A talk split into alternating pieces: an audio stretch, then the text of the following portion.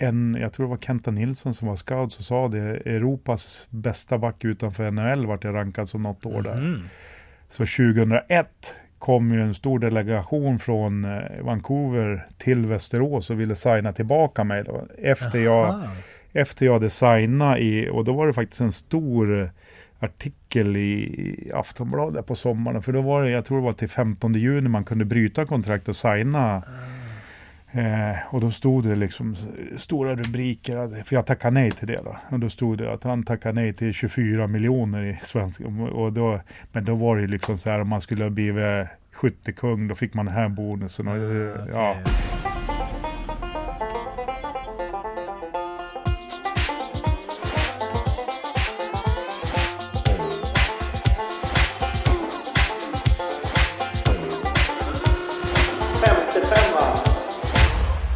Det här är 55an med mig Mårten Bergman och den här gången så träffar jag den eh, förre före Västerås-ikonen Leif Rolin. Vad vi snackar om det hittar ni i beskrivningen till podden och mig når ni som allra bäst på Instagram, Martin Bergman eller så finns ju 55an både på Instagram och på Twitter. Prenumerera gärna på podden så blir vi superglada och sen så hoppas jag att ni uppskattar den här intervjun som gjordes den 12 november i Västerås. Leif Rolin.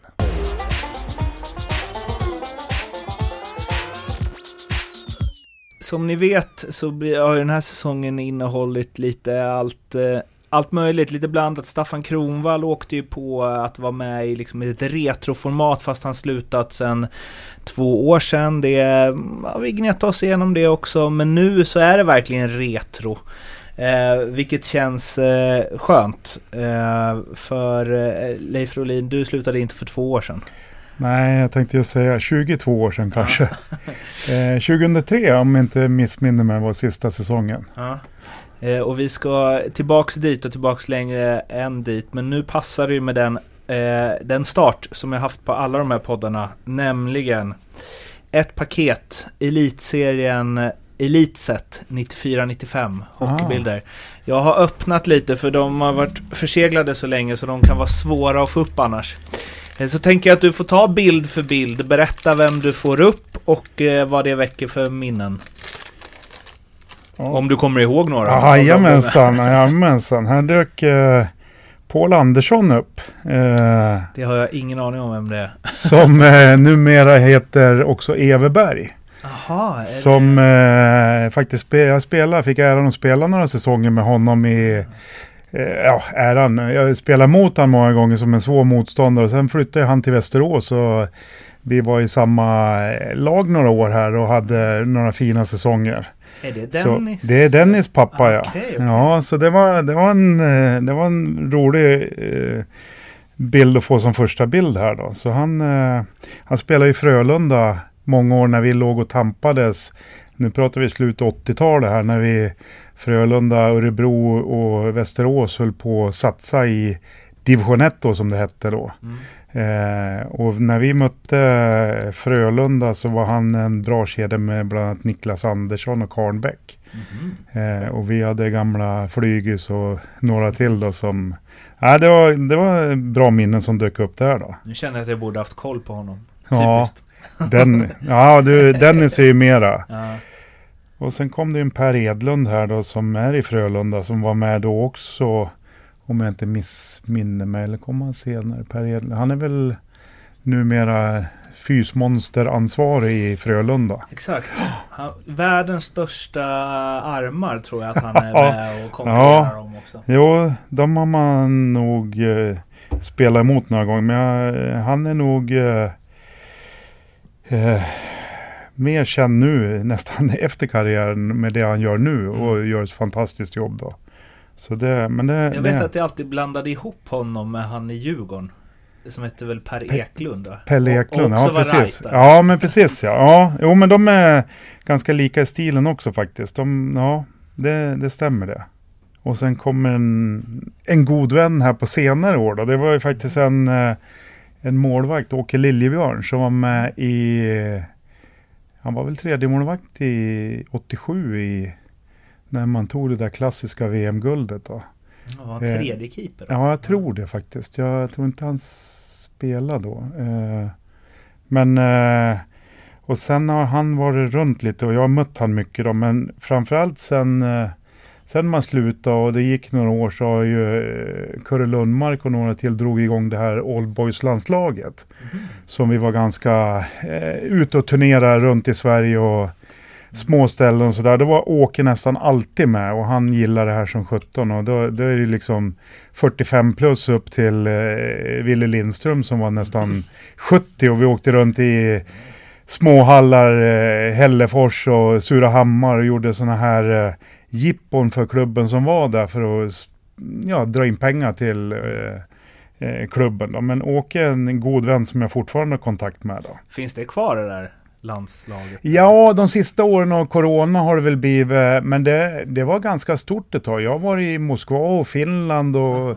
vi har varit runt i Tjeckien och det har ju varit väldigt namnkunniga landslag. Vi har haft många tillställningar runt uppe i Stockholm med jag tror Vaxholm har ju varit en fyra, fem år i rad där och då är, ju, mm. då är det ju riktigt, då är ju Börje med och då är ju Foppa Sundin och ja det är det är bra grejer. Men, ehm, för jag vet det var när Leksand hade sitt 100 års, eh, sin mm. 100-årsmatch. Mm. Då gick det väl några revben där på någon Ja, jo, det ja det, liksom- det är ganska vanligt. Men det är väl kanske mera ja, kanske någon puck som går på ett skaft upp i ansiktet ja. eller något sånt där. Men ljumskar och ont i ryggen är ganska Vanligt. höftböjare. Så det, Framförallt målvakterna tänker jag. Ja, ja, ja. Horna kommer ju direkt där. Så det är 20 minuter uppvärmning och sen är det full matchpådrag. Man har inte varit på is på ett halvår, då är det... det, det är risk för... Får man för... spela smart? Eller? Ja, men det, det, det är det som är det sjuka nu. Man skallen tror ju fortfarande att man är eh, så pass eh, vältränad och kunnig så att man kan spela de här ja, blå blå och liksom mackor på blad och hit och dit. Men det, det, är inte riktigt så. Vem är bäst i förhållande till eh, vad man tror liksom? Alltså att Foppa är bra kan man ju lista ut, men alltså av äldre gardet? Ja, men det är många som, är, jag menar Mats Näslund, Jens Öling och sen som jag sa, Ville Lindström, han är ju, eller, ja, han har ju, han har ju inte jag mött i elitserien eller så. Han har ju varit borta, men han är ju alltså, han är ju 67 kanske eller något sånt där. Mm. Och kör när han är på sån här och liksom är riktigt, ja det är fantastiskt att se då. Mm. Eh, Thomas Eriksson, Djurgårdslegendaren är ju också, han spelar ju likadant. Han, han, han kan inte liksom Eh, softa? Nej, softa och slå flippmackor och låta någon göra en tunnel på honom. Det, det blir, det klipper han och tar en tvåa på. så, så det är ingen skillnad egentligen så mot eh, när det var förr i tiden. Nej. Han var stenhård då och är det nu också då. Sen kommer en till bekanting här som är väldigt eh, mycket, mycket minnen. Då. Mischa Farutinov. Mm. En av de eh, bästa ryssarna som har spelat i eh, elitserien eller SHL som, som man kallar det nu då. Han, eh, han var, jag tror aldrig han har gjort en, eh, han har aldrig gjort en A-kamp i, i Ryssland men över 100 B-kamper. Mm. Eh, och han vart ju värva, alla de här storstjärnorna, när man väl släppte, vi pratade ju 89-90 när de släppte ryssarna att åka till Sverige då. Så det var ju ingen som kände till Mischat. Mm. Men det fanns en, eh, en person i Västerås som handlade Eh, med Ryssland och hade lite affärer där. Och han hade fått eh, inside att Mischa, det, det är mycket bättre än eh, en del av de som kommer då. Och han hade ju en fantastisk karriär i, i Västerås då när han var här i, i många år. Eh, från första, jag kommer så väl ihåg första matchen, han kom direkt från Ryssland, kunde inget annat språk än lite skoltyska. Vi sitter i bussen och ska åka ner och spela en träningsmatch i Norrköping, Vita Hästen. Han hoppar på bussen, känner inte en enda människa utav oss. Eh, vi åker ner, han har inte en grejs med sig, han får allt nytt i kartong och går ut och spelar matchen och, och liksom ah, är hur bra som helst. Fina händer och liksom, ah, helt sagolikt. Det var väl, fler, var det inte fler ryssar? Jo, vi hade Alexej Salomatin och Sergej Fokin då, så vi hade tre ett tag då. Så alla de tre var ju väldigt eh, lyckosamma här då. Eh, sen gick väl både Salomaten, eh, ja, han har ju, ja, han har varit runt lite grann då. Focken var nog bara här två år tror jag. Sen gick han till Färjestad där han hade en fantastisk karriär då. Men både Alexej och uh, Sergej Fokin vart ju landslagsmän när de spelade så de, Jag har ju faktiskt mött dem i typ så här Sweden Hockey Games som det hette då. då. Så då, de, de var ju så pass bra då så de var ju med i ryska landslaget då. Mm. När de spelade i Sverige. Det kan ju inte varit vanligt att ryska landslagsspelare Nej, nej det, liksom. men det var några sådana här som kom som hade var det kom, bättre pröjs här eller vad borde... Nej det var väl, ja det, det är klart att eh, jag vet ju inte riktigt hur det gick till med Mischa, men jag tror faktiskt att Vik fick faktura, så det var fortfarande Ryssland som avlönade han i många år när han spelade här. Mm -hmm. Så, så Vik betalade CSKA eller var han nu kom ifrån då, så fick CSKA betala eller Mischa betala den lönen då. Så det var ju några år där i början där det fanns en koppling där, där det inte, där det inte var lön direkt till spelaren om jag inte missminner mig. Då. Kanske den klubben tjänade Ja, de, de, eh, jag, jag, kommer också, det kanske är en skröna då, men det, han hade våldsamma eh, krav då på, han ville ju ha rinnande vatten och värme i, i, en lägenhet i alla fall. Det var det, var det kravet han hade. När, sen kan han ta vad som helst, om det är tre eller fyra rum, det spelar ingen roll. Nej, det är ju lite annat än... Eh, ja. Ja, det var väl lite annorlunda då? Eh, jo, Ryssland. det här är ju eh, när muren föll där, mm. liksom, det, det, är ju, det är ju länge sedan. Mm. Vad kommer härnäst? Robert Nordberg, en liten, eh, jag, jag blandar ihop han med Bulan Berglund. de var väl... Ja, de var väldigt små. Det var ju, Luleå hade ju ett jätteskickligt lag på den tiden och duktiga Myllis och eh, ja, Timo Juttila och några till. De hade ju bra finska spelare och de, eh, de var ju riktigt bra. Men så hade de ju även Skuggan Nilsson och några sådana här. Och, eh, och Robert Nordberg och eh, eh Burlan Berglund var ju lite olika spelartyper men samma storlek, så man såg inte alltid skillnad på dem. Men var det Robert Norberg, då var det ju då var det mer händer och liksom kvick och liksom sådär. Kortast klubba i serien? Ja, jag tror det. Och riktigt skicklig sådär, så han eh, underskattar man lite grann och så hade han gjort två mål och så Eh, Bulan var ju lite mer, eh, han var ju mer nagel i öga på, han var ju en terrier han, så det, men det var skickliga spelare i Luleå, det var det. Och så dyker Tommy Samuelsson upp. Eh också Färjestad, jag kommer ihåg, vi hade ju eh, lite bataljer och nästa kort som kommer är Håkan Loob ser jag här då, mm. så det jag tycker liksom den här tiden som vi pratar om egentligen, det är hundra år sedan, men det, då var ju Färjestad var ju liksom Lob, Rundqvist, Samuelsson och Kjell Dahlin och det här. Leksand var Jonas Bergqvist, Thomas Jonsson, Pelle Eklund och, och Forslund och var nu, Sigge mm. Svensson och de här. Djurgården var Öling, det var Södergren, det var Thomas Eriksson, Kenholt, Blomsten. Mm. Malmö var Daniel Rydmark och Svela. Och, eh, så det, det, det är en svunnen tid och det det man startade säsongen med, det, det höll man i och lagen såg precis likadana ut. Man pratar nästan en övergång. Det var ju något eh, väldigt konstigt egentligen. Jag menar, Lob skulle ju aldrig ha kunnat gå till Leksand, utan han, mm. han spelar ju Färjestad. Tommy Samuelsson var ju också en sån där spelskicklig back som man irriterade sig på. Då. Det, vi hade alltid lättare att möta Färjestad här hemma i Skräcklunda som det kallas då. Eh, och ja, vi fick väl göra lite mer än vad vi fick göra i Karlstad ishall. Då. De, det var liksom lite mer, eh, domarna släppte lite och, och, och, och, det var man ju tvungen att göra på de här. Det var skickliga spelare, så det, vi hade våra bataljer med, med de här spelarna. Vi fick mycket stryk i Karlstad, men vi gav mycket stryk i Västerås. Men Lob, för honom, jag har intervjuat honom i den här podden mm. och han höll väl inte riktigt med om det, han är ödmjuk liksom, men att han nästan är lite inte bortglömd är väl fel att säga, men om man ser till hans rekord och vad han mm. gjorde i NHL och så. Mm.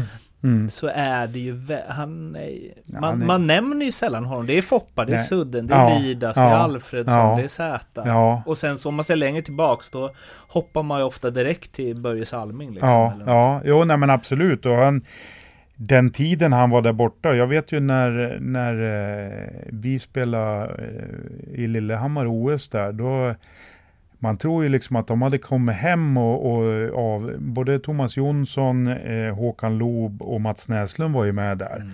Men de var ju runt 30 och kanske till och med under 30. Då, då, då hade ju de varit ett antal år där borta. De kom ju tillbaka egentligen i sin bästa ålder om man jämför som det är nu där borta i NHL. Nu, nu, nu signar du kanske de största kontrakten när du är 33-34 och skriver åtta år eller något sånt där. Då. Så det de kom ju hem, eller Håkan Loob kom ju hem när han låg på toppen skulle jag vilja säga. Mm. Och då hade han ju ändå varit där borta och prestera och blivit eh, men jag håller med där att det, det är de, vissa av de här spelarna är mer uppskattade i Calgary eller Näslund i Montreal och, mm. än vad de är hemma i, i, i Färjestad och, och Malmö då. Mm. Eh, så det, det, är lite synd men det, det är ju det var ju, de var ju i sin bästa ålder när de kom hem egentligen. Mm. De hade ju lätt kunnat, med dagens mått, lira 10, 12, 15 år till. Mm. Eh, det var ju tufft på den tiden, de var ju små de här spelarna. Nu, nu ska ju en forward se ut som Lob och Näslund gör. Ja, igen Kvick, ja. ja. Det går i eh, det går i vågor. där, som mode. Ja. ja. Och så kommer sista kortet och det är Håkan Algotsson då. Och det, det, är också en av de här som vi har eh, gjort många eh, jag tänker direkt på en bäst av fem-final i Hockeyallsvenskan när vi och Frölunda vi hade en riktig batalj med dem och Ekrot och flyg så det var bombhot på hotell och det var... var det? Eh, ja, ja, det var... Det här är väl eh, 89-90 där någonstans. Eh, då spelar man 22 omgångar fram till jul, sen åkte man ner i allsvenskan. Mm, och sen var det två lagen som kom etta, tvåa spelade en final, bäst av fem och det laget vart kvar i Elite eller i Cup då. Mm. Så eh, Algotsson, dels kommer jag ihåg det och sen kommer jag ihåg att han var ju med i OS och startade eh, OS med Sundlöv då och sen eh, skulle frun föda barn så rätt vad det var en morgon när vi skulle, kommer inte ihåg om det var till kvartsfinalen, då eh, då var han borta. Då hade han åkt hem, då hade frun fått verkar och det var ju då Tommy Salo fick han sin... In, ja, han kom in då, då, då. Jag tror faktiskt att de ställde ju han direkt då och så vart Sundlöv reserv och jag tror det var Algotsson som hade stått OS-matcherna. Så försvann första målvakten. Då körde de med Tommy och sen resten är ju historia med Tommy. Mm. Men alltså det där nu, det här är liksom på tiden som Ja men jag samlade på de där hockeybilderna mm. och liksom mitt eh, hockeyintresse började väckas och eh, jag tror jag tänker så både om, och det kanske är så idag, det är kanske bara att jag inte följer det lika noga, men jag tänker att det både i Sverige och i NHL, att det var så himla många målvakter som var typ lika bra. Mm. Alltså mm. Liljebjörn mm. Algotsson, mm. Eh, mm. Bosse Ahl, Thomas ja. Östlund, det, ja. Sundlöv. Du kunde ja. ställa vem som helst i landslaget ja. kändes det som. Ja, jo men det, det, det var väl liksom början på den här. Jag, jag vill säga då att det fanns ju många av de här som vart eh, nuvarande målvakter som är Ja, det bara svämmar över. Det, det är ju deras idoler eller som har växt upp med de här då. Så så jag håller ju med där och jag menar Stefan Liv och alla de här, de har ju sett upp till de här mm. Algotsson och, och, och, och, det var bra målvakter och då ska man ju ändå, om man jämför utrustning hur den såg ut då mot nu då. Mm. Idag skulle ju knappt målvakterna som är 12 år spela landhockey med deras grejer och då kan man ju tänka sig ändå att ja, men Kenholt och de här, de, de sköt ganska bra eh, och, och ha de utrustningar, hjälmar och allt det här då, det, det var beundransvärt. Mm. I, i, jag tänker på hjälmar också, det var ju Idag är de ju så utformade att tar det i skallen, de räddar ju nästan med skallen och sticker mm. dit skallen. Då var det ju då var det ju tack och godnatt. Då var det 15 stygn och, och hjärnskakning. Men det, hjärnskakning fanns inte på 80-90-talet. Nej, det är nog senare som har kommit. ja, men då var det ju match dagen efter. Det var ju liksom bara, ja, det är lite snö, ta två Alvedon och kör. Mm. Så ja, det var ju inte riktigt hälso, riktigt sådär. Men det, det, utrustningen tycker jag är också det som slår en att, att målvakterna kunde vara så duktiga ändå. Men då Mm. var det också lite mera, jag menar idag ser du ju ingen slida. Nej. Då slidade ju målvakterna och gjorde fantastiska jag menar Tommy Salos den här straffräddningen, det, det, så gör man ju inte. Det, är inte. det finns ju inte. Mm. Men, men eh, Det ja, där kommer jag ihåg jag gjorde på skolgården någon, eh, några raster där när det var snö ja, och man spelar landbandy liksom. Och Ja. Då kom jag på, fan man kan ju bara slida, det är ju skitsvårt att göra mål då. ja, Så då var man ju liksom kung där några raster tills det var någon som kom på att det är ju bara lobba över. ja, ja, eller skottfinta, då ligger han där och simmar och så lyfter man lite så. Nej men det, målvakter är ju eh, faktiskt någonting som har utvecklats otroligt mycket. Ja. Så det, och det ser man väl, men det är ju lite sådär, det, mm, målproduktionen går ju upp igen, så de här reglerna har gjort sitt också till dem, men eh, målvakterna är ju svåra att göra mål på, det är de ju.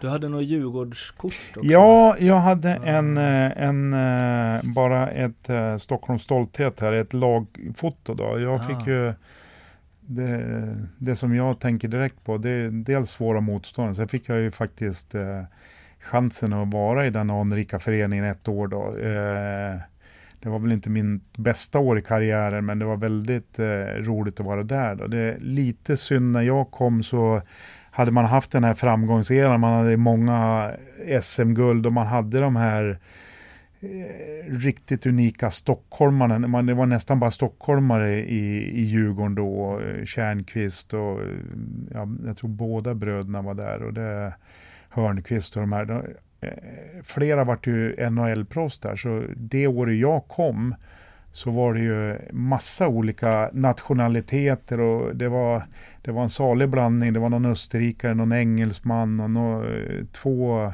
från Ukraina och det var så den här eh, Djurgårdskänslan som jag liksom letade efter och tyckte skulle bli unik att uppleva, den, den fanns inte riktigt där då. Det var, det var några mellanår där som, men det var ju, de var ju brandskattade av att de har varit så fruktansvärt bra. Var det året efter två guld va? Ja, det var det. Så år innan de ha- hade de vunnit och det var ju Hardy och torpedhockeyn och det här och det var ju liksom ett nytänk och alltihopa där. Så det, men det var, ja, om jag missminner så var det ju någon som la av och sen var det fyra, fem stycken som vart NHL-proffs då i, på ett bräde där. Så det är klart, det var tufft att ersätta alla. Det är en del namn här alltså. Pardavi, David Mm. Longstaff, Ja, Trattning, Andrei Ignatovic, Mattias Trattning, Trattning, ja, österrikare och det, det var ju sådär, Sergej Namov. ja. Så det Och- var, Japanen ja, Giro. ja. Okej.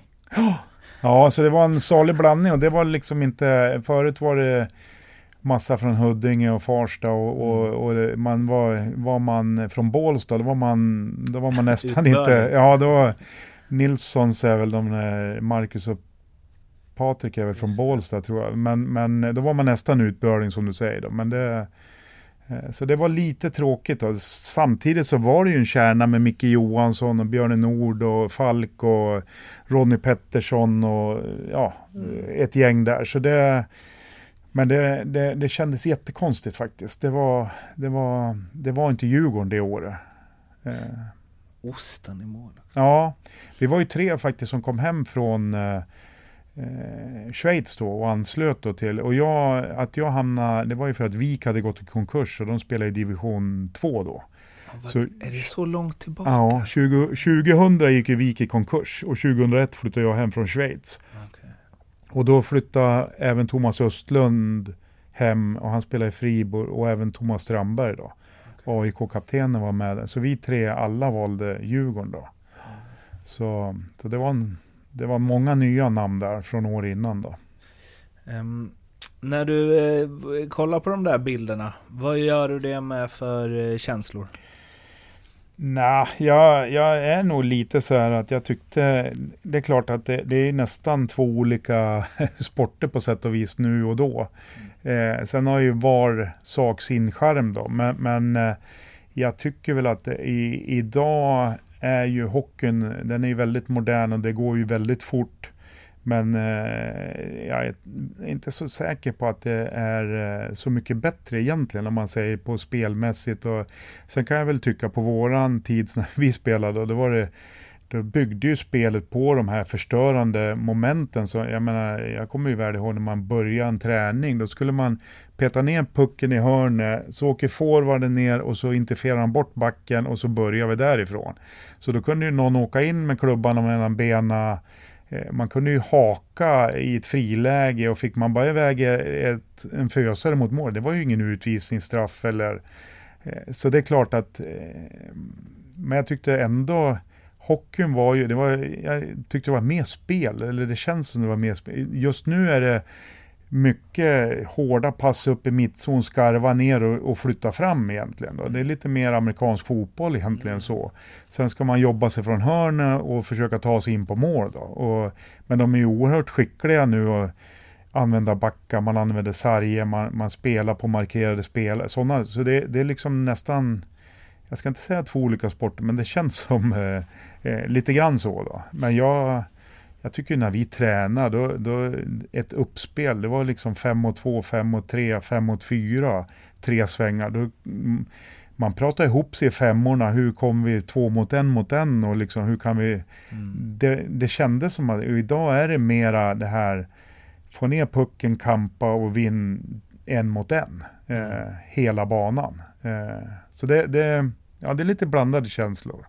Men mm. eh, hur ofta tittar du tillbaka? Alltså har du några gamla utklipp eller några gamla Ja, jo men det, det liksom? finns och det, jag har precis fått eh, en kartong med VHS kanske sett av morsan när, när jag var hem där då, så de håller på att städa ur lite och då, då fick man ju, men man har ju lite problem att få tag i någonting att spela den på. Då, så, men det är sådana här stora eh, plastlådor då som mm. man stoppar in i en kassett, eller stoppar in i en maskin så ska det komma, men det jag vet inte om det är på paus, men det går ju långsamt alltså. Ja. Man ser.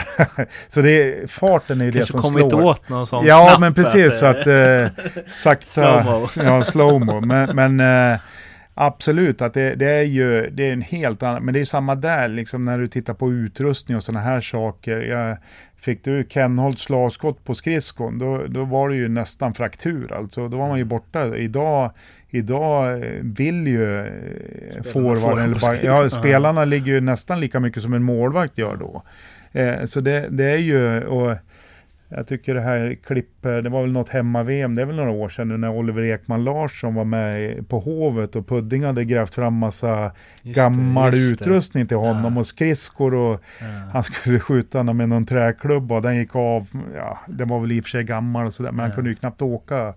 Så han är ju också sådär, det är ju som vi jämförde med Tumbas grejer, när, mm. när de så tyckte vi, våra var ju moderna, men det är ju samma nu. Det är ju jätteskillnad på utrustning alltså. Oj, oj, oj. Men blir du, blir du nostalgisk?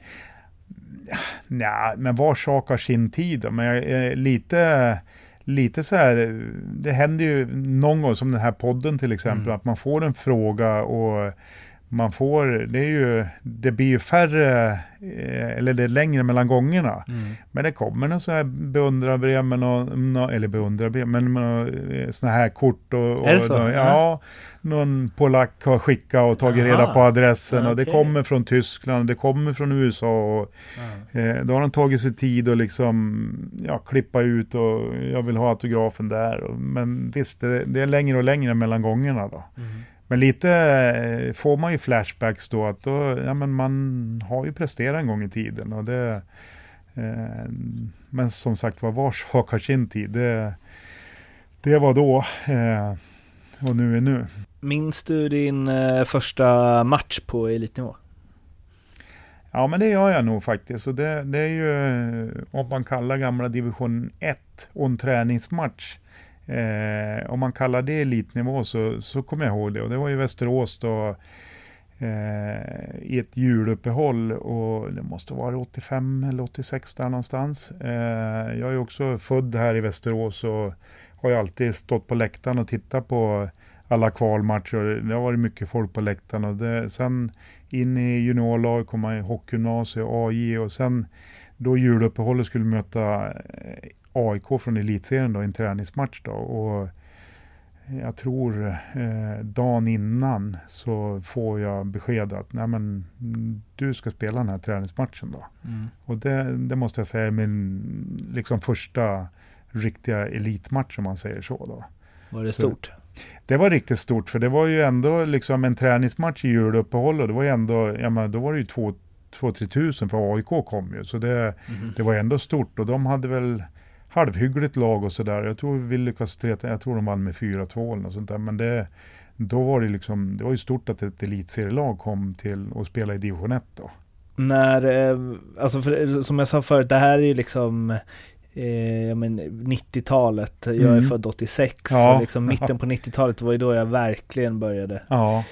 följa hockey. Eh, och det blir ju så, sånt man upplever under sin barndom blir ju liksom starkt starkare för en än vad, alltså, det är svårt att leva sig in idag i huruvida SHL-stjärnor är stjärnor för barnen idag. Mm, liksom. mm, mm. Men jag tänker ju att eh, det eh, på ett sätt så borde sociala medier och allt det göra att man syns mer ja, och får mer uppmärksamhet. Ja. Men det gör också att det blir mycket mer lättillgängligt. Det är liksom inte så Ja, men det är inte så coolt att se någon på stan längre. Nej, för att nej. man har sett så himla mycket. Ja, jo. Eh, så jag, jag tänker ju att ni var alltså, större stjärnor än vad de är idag. Och då går jag ju till Tre Kronor ja. förstås. Mm. Eh, och där mm. har du väl redan varit inne på det. Att så här, mm. det var samma spelare hela tiden. Mm. Ja, Alla men, visste. Det var, så kan jag tycka lite grann nu att nu är ju till och med klubblagen med och bestämmer lite grann att Frölunda nu har haft mycket Champions League och, och spela så här så jag, jag skulle bara vilja skicka två stycken. In, inte om det är sju som är bra i Frölunda ska de vara med i landslaget. Mm. Så lite har det blivit lite nedvärderat. Det är liksom någon annans tur och någon annan och just att man ska testa och så här, utan man ska förtjäna en plats i landslaget. Så där, där kan jag tycka att det är en stor skillnad. Mm. För när du när du kom med i landslaget eh, på den här tiden vi pratar eh, 80-90-talet, då hade du antingen varit bra under en lång tid eller också var du eh, den som hade varit bra och levererat landslaget och du kanske hade varit lite sämre i klubben men du fick chansen igen då, du förtjänade den. Men det, det var liksom en stolthet eh, och det tror jag i och för sig att de känner idag, de som får dra på sig, men det blir lite jag kanske, det kanske var 40 personer som fick spela. Nu kanske det är 70, 80 eller dubbla. Det, det är väldigt många som gör landskamper varje år nu då. Och vad, tror jag masken som sa det? Det, svårare, det var svårare att åka ur landslaget ja, att komma in i det. Ja, ja nej, men det, har man väl kommit in och levererat och, mm. och du du hittar en så det, det, det kan ligga lite i det faktiskt, för då, då, det var ju de bästa då. Det, det var, eh, det var ju de här uppehållen då, det var ju Svestia och det var de här och då, det var liksom inget snack att det, det var de bästa som skulle åka då. Mm. Så åkte Sverige med ett landslag, då var det det bästa man hade då. Men kände du att ni var liksom mer, eh, nu är det svårt, nu ligger liksom Vik i Hockeyallsvenskan och mm. så, men, men är, att ni var större stjärnor i staden än vad de är idag liksom? Jo, men det har nog lite grann med också det där som du säger att nu sociala medier, det, det är ju, det kommer ju flasha på Facebook hela tiden och det är lite intervju och det är lite promotion i, mm. inför matcherna. På våran, antingen, antingen fick man ju se text-tv. Mm. Eh, Sportspegeln hade när man kom till hallen så var det en stor tv-mast. Då hade jag åkt ut med eh, radiobussen liksom och ja, då visste man att då kommer det på Sportnytt. Då blir det highlights då mm. från matchen. Men det var liksom, idag sänds ju allt på tv. Alla matcher när som helst, de går i repris och de eh, och, och, det var skillnaden då. Mm. Det, det, det, måste jag säga. Det var ju tidning, man läste ju, jag, jag, vet inte, du kanske inte kommer ihåg hur stor DN var, men DN behövde man ju hela köksbordet för att få läsa då. Eh, Och det var ju så man fick information. Mm. Men du sa ju innan att eh, det här med hakningar och interference och att hockeyn var annorlunda på det sättet. Hur mm. stor skillnad skulle du säga att det var eh, prof professionaliteten med liksom kunskap om kost och träning och alltså... Ja, men det var nog nästan lika stor det också, eh, höll jag på att säga. För det, när vi, eh, när vi kvalade upp, det, vi gick ju upp i elitserien 88 med Väster och då hade ju i princip alla jobb vid sidan av. Och vi tränade klockan fem på eftermiddagen då. Och ja, vi tränade väl fyra gånger i veckan så då, men det, det Sommarträning gjorde man och, och gick på gym och sådär. Sen när hockeysäsongen började, då, då slutade man ju nästan med det. Så, mm. så då gick man över, så vart det hockeykondition och fys. Så, så det, det fanns inga gym och, och sådana här grejer på hallarna. kanske fanns lite hantlar och, och, och så. Sen eh, successivt har det ju gått uppåt och det gick ju ganska fort där i alla fall. Jag kan ju bara jämföra med Västerås då, men sen eh, 93 tror jag vi vann elitserien och då hade det bara på de fem, fem åren hade det ju blivit stor skillnad då, för då fanns det ju gym i hallen, det, vi var heltidsanställda, så, så det, var, det var stor skillnad ganska fort. Jag kan verkligen så här, jag kan romantisera det när jag hör om det. Jag hade, ja, det här är ni som hör, lyssnar på den här podden hört flera gånger, men ni får bara tugga i er det. Men liksom Patrik Kahnbäck berättade att han såg det lite som eh, framförallt i början 90, slutet 80. Han var, vi var bara de som var bäst på vår sport det var liksom mm. inget proffs eller något, utan det Nej. var liksom det komp de kompisgängen ja. som var ja. bäst, typ. Och att, eh, vem var det, ja men Burra sa liksom, ja, men jag kunde sitta i bastun med Jarmo Myllys efter en mm. bortamatch mot mm. Luleå och ta några mm. bärs. Liksom. Det mm. var inget, att det var mycket mer avspänt på ett sätt. Det var mycket mer att möta kompisar. Ja, jo, nej men, nej men så var det ju. Det, det var ju verkligen så. Jag går ju också tillbaka till den här tiden och vi vi var ju fyra ganska starka 68 som kom fram och så kom ju kanske 70 hos oss som var ännu bättre med Lidas och mm. Patrik Julin och Stefan Hellqvist i mm. spetsen. Och sen året efter det kom 371 då med Fredda Nilsson, Tommy Sal och eh, Peter Jakobsson och några till. Då. Så vi fick ju fram, vi hade några äldre, Roland Eriksson och, och Flygis. Eh, och äldre, då var de 27, 28, 29 mm. och vi var 18, 19. Eh, men det var ju fight på, vi hade ju ofta en del träningar som var tuffare än matcher emellanåt. Det var ju värre att få, få gå och ge flyget en Coca-Cola för man hade fått stryk i två mål. Mm. Så det var ju vilt eh, halabaloo på alla träningar. Och, mm. eh, tränaren missade en liten offside man vart ju galen och sköt mm. puckar efter. Så, men, men jag håller med också att vi, vi var liksom bara bäst på att tävla och vilja bli bättre. Eh, och sen var ju Färjestad likadana och Leksand mm. likadana. Och sen när man mötte varandra så var det ju, nej men vi ska vara bättre och tävla än vad de är. Mm. Det, det, och det, men det gick ganska fort där på 90-talet tycker jag ändå så här med men från att det var till att bli proff, proffs? Ja, alltså... jo, jo, men det var nog, det var eh, fyra, fem år där i början på 90-talet som det switchade över och vart eh, Och även då, jag tänker när eh, man vann några VM-guld där 87, 90, 90. Det hade man inte gjort på sen 63 tror jag eller något sånt där. Så det är klart att det vart proffs och man kom ut och några av de här kom hem. Eh, som jag säger, Lobor. De, de satte ju någon viss eh, status i... Det var mycket folk på matcher, föreningarna fick lite bättre pengar och det, det var ju... Liksom, man, Åh fan, nu kanske vi måste börja träna två pass om dagen. Och, då, och gör man det, då, du kan inte bara äta goja då, utan du måste liksom börja vara lite seriös. Och pasta var ju det, mm. pasta och pasta. Och jag, jag kommer ihåg också då, där någonstans när man införde, när man skulle till i Svestia, då, då hade vi egen mat med oss. Vi hade en kock Redan med. då? Ja, Aha. ja. Eh, vi pratade liksom 93, 94 där. Då, mm. Eh, då hade man kock och egen mat. Och, det tallriksmodellen? Eller? Ja, ja det, nej men müsli och sånt där. Ja. Man fick inte äta deras eh, ja, mat överhuvudtaget. Då. Så det, det var liksom container, eller container, koffertar med mat som vi tog med oss då. Mhm. Eh, så, så det kom ganska fort där ändå sådär. Och det, eh, det började med video och sådana här saker. Det hade man ju liksom aldrig, någon som hade spelat in Satt de och matcher. spolade? Ja, eller? ja, ja. Aha. Tränarna, de som var riktiga, det fanns ju liksom inga redigerings... Man fick ju Nej. köpa en till video och spela av det som man spelar upp då. Och så, så klippen var ju inte så jättebra, men det kunde ju vara en kvart med gårdagens match då som man Mm. gick igenom. Men tränarna hade ju lagt ner ett jävla jobb på det där. Okej. Eh, få till det. Men det kom ju in där Det var lite tillsammans. annat att vara videocoach då mot nu. Det var Ja, lite det var- mer liksom eh, råmaterialsarbete. Ja, det var, ja, men så var det ju. Och sen kom ju lite tv-avtal in så de sände alla, ma- eller de var och filmade på alla matcher. Och då var det alltid så att hemmalag och bortalaget skulle få en, en sån här VHS-kassett, en sån här to- stor tegelsten.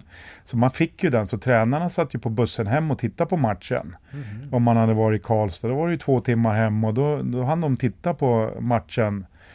Moviebox, det var ju liksom en gammal hedlig sån då, de stoppade i och tittade. Men det var ju ändå en produktion som, vad ska jag säga, SHL eller Elitserien ställde det som krav att man skulle ha kopior till både hemma och bortalag och till ja, förbundet. Så det, så det gick ganska fort där.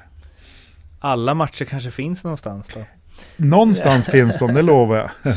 Ehm, varför eh, la du av? Eh, jag var 35 tror jag när jag la av och eh, egentligen så fick jag lägga av för en ryggskada.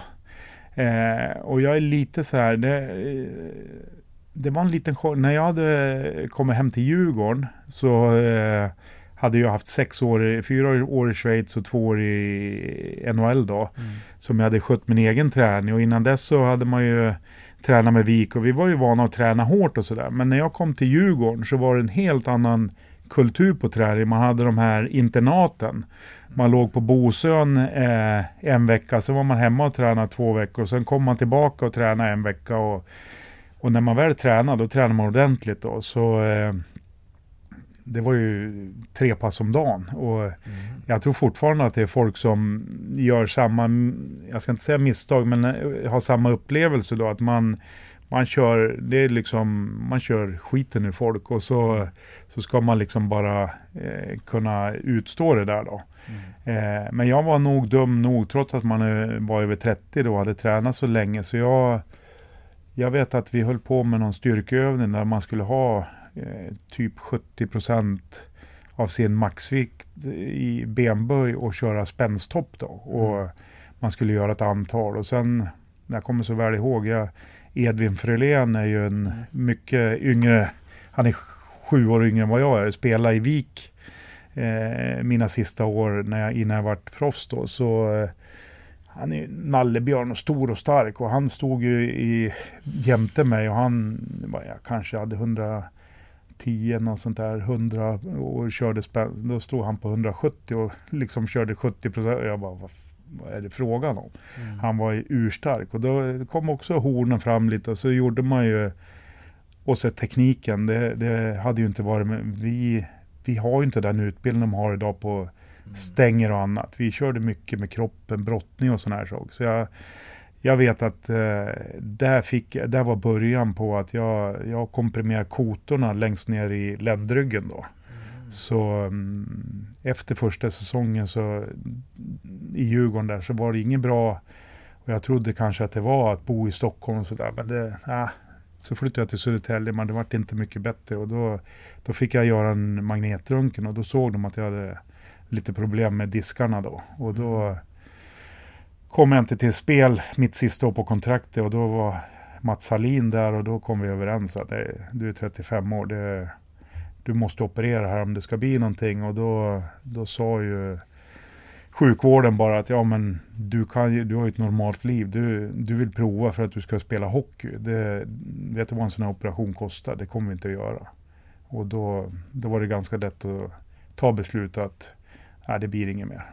Så du opererar dig aldrig? Nej, nej. Och det funkar bra? i det? Ja, hyggligt bra gör. Jag spelar ju lite sån här gubbhockey nu och Mm. man får inte göra för, för... Man har lärt sig att leva med det. Men det... Jag brukar säga det, när man, när man inte kunde ta beslutet själv, då var det han där uppe som sa nu, Mm. nu är det dags, då gör jag så här med. Så, jag var ändå 35 då, så det... Ja, jag, Vad var det för känslor du la av med då? Ja, men I och med att jag inte hade presterat tycker jag själv när jag hade några fina år i... Jag kom ju faktiskt hem från ett hockey-VM i Köln som ett utlandsproffs skulle spela i Djurgården och såg fram emot det jättemycket. Och sen båda säsongerna i Djurgården, dels att Vik hade gått i konkurs. Eh, Jag bor i Västerås och, och då var det pendlingsalternativ. Då var det Djurgården och sen när inte det funkade hoppade jag på med Poppe i Södertälje då. Det gick väl helt okej tycker jag ändå själv. Då. Men det var inget, jag gjorde inget vidare avtryck överhuvudtaget. Då. Så då, de två sista säsongerna var inget, om man jämför med vad jag borde ha levererat. Mm. Mm. Gick det fort utför liksom? Ja, men just det här i och med att jag satt på, jag hade liksom som ischias i, i Mm. nästan mjölksyra efter 20 sekunder. Så jag förstod liksom inte, för jag tränade bra, hade bra liksom värden när jag tränade. Men det var ju det här med tacklingar, vridningar i ryggen och när man fick eh, ja, men, eh, skydda sig och så fick man en smäll och så dagen efter kom man knappt ur sängen. Men ja, du är gammal liksom. Men, men eh, jag, just det här att man hade ständig mjölksyra tyckte jag när man spelade då. Mm. Hamna i tidsnöd, konstiga situationer, var inte fräsch på hela säsongen. Mm. Och då, det kändes inget roligt då. Kommer du ihåg din eh, sista match? Ja, jag tror faktiskt det. Eh, ja, det gör jag med Södertälje. Eh, den? Eh, nej, det, det var så här, då var det också... Eh, jag kommer ihåg, vi gjorde en fantastisk försäsong. Vi hade ett jättebra lag i Södertälje. Och vi, Oh, jag kanske vet vilken match Ja, det är. jag kommer på nu. eh, Men, eh, ja, fortsätt. Vi hade en bra försäsong. Eh, då hade de den här eh, temperaturmätaren på träningsmatcherna. Och vi hade, jag tror vi spelade 13 träningsmatcher och vann 12 eller något sånt där. Så Mm. vi var högt rankade inför eh, säsong. Vi startade okej och sen liksom lite torsk. Så här, vid jul då låg vi ju sexa om jag inte missminner mig eller något sånt där. Och då, då fick vi våran tränare eh, säcken sparken på nyårsafton. Mm. Så kom Timo Lahtinen in och han lyfte ju inte utan vi, vi liksom sjönk sakta men säkert och sen eh, jag tror min sista match, Va, Spelar du sista matchen på säsongen eller? eh, ja mot För det är Leksand. Leksand, ja, eller hur? Ja, för vi det var... stry- Det var gå Slutspels- till slutspel eller inte. Ja. För gjorde inte... Gjorde inte typ Niklas Eriksson ett mål när han blev neddragen när det var öppet mål? Ja, Och så ja. blev det mål? Ja, Mm. jo, jag, jag, jag kommer ihåg den matchen och det var bra tryck i hallen och det var Då hade vi sjunkit från 3, 4, 6 när han kom in och så hade vi successivt haft problem eh, liksom att leverera och det Just den matchen var ändå så hade vi vunnit hade vi gått till slutspel. Mm. Eh, de två sista åkte ju ur tror jag, eller fick kvala eller något sånt där. Och sen var det två, två lag som hamnade i ingenmansland. Och där hamnade vi. Mm. Så vi fick stryka Leksand, jag tror de gick till slutspel. Och eh, sen min allra sista match eh, var egentligen en träningsmatch mot Brynäs. När Mm. de skulle spela kval. då. Så vi åkte upp till Brynäs som, de kom bland de här två sista lagen. Så vi Mm. mötte Brynäs i en träningsmatch någon vecka senare för att de förberedde sig för kvalserien då. Visste du att det var din sista match då? Nej, det visste jag inte då faktiskt. Det, det, jag hade problem och jag visste att jag var tvungen att göra någonting då. Men eh, inte att det var sista matchen. Ehm, när du ehm, ser tillbaka på, på din karriär och det du presterar, hur ehm, nöjd är du? Ja, men jag är absolut nöjd med några moment som står ut är ju definitivt eh, OS-guldet. Eh, när vi gick upp med Vik i elitserien, de åren, eh, både med och motgång, det var ju ganska tufft då. Eh, ja, vi åkte ju ner flera gånger och låg på gärdsgården och sådär och hade några bra säsonger. Men just det, min moderklubb och sådär. Så de åren är ju, de är ju fantastiska.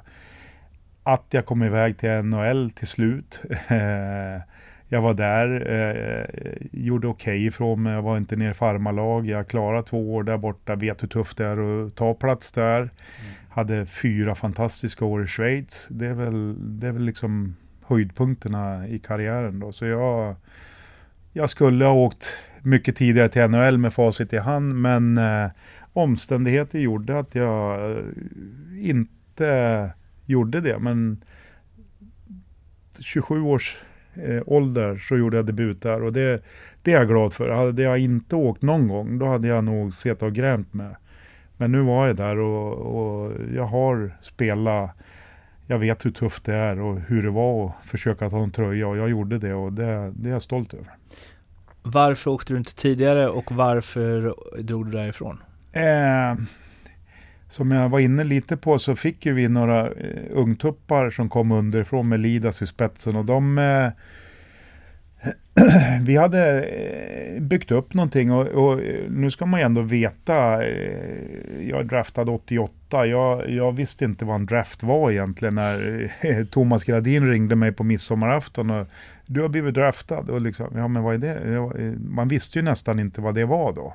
Man visste att NHL fanns, men draft och allt det här, det visste man inte mycket om då. Eh, gick det ändå som 33 Ja, jo, eh, eh, andra rundan. Och det, det, är väl där de är lite besvikna där borta att jag inte kom. Men jag var, jag var helt enkelt för feg då. Och det, på den tiden var det ju nästan alltid sådana här tvåvägskontrakt. Då. Och det, det var väldigt, väldigt stor skillnad. Nu pratar man ju ändå att eh, eh tittar du Börje Salming och Lob och de här så hade ju inte, de kanske hade 100 000 dollar. Eh, och, och jag hade ju, jag tror jag hade 125 000 dollar i lön och, när jag spelade. Och så, eller det kontrakt jag fick då när man var 20. Och sen var det ju 35 000 i farmalaget.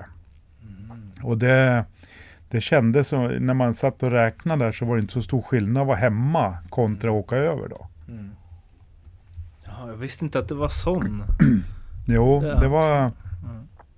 Sen var det ju säkert så, eller många av mina kompisar åkte över och lyckades. Och ja, då, eh, då behöver man inte bry sig om. Jag såg kanske för mycket det här tvåårskontraktet då, att jag varit för rädd för det då.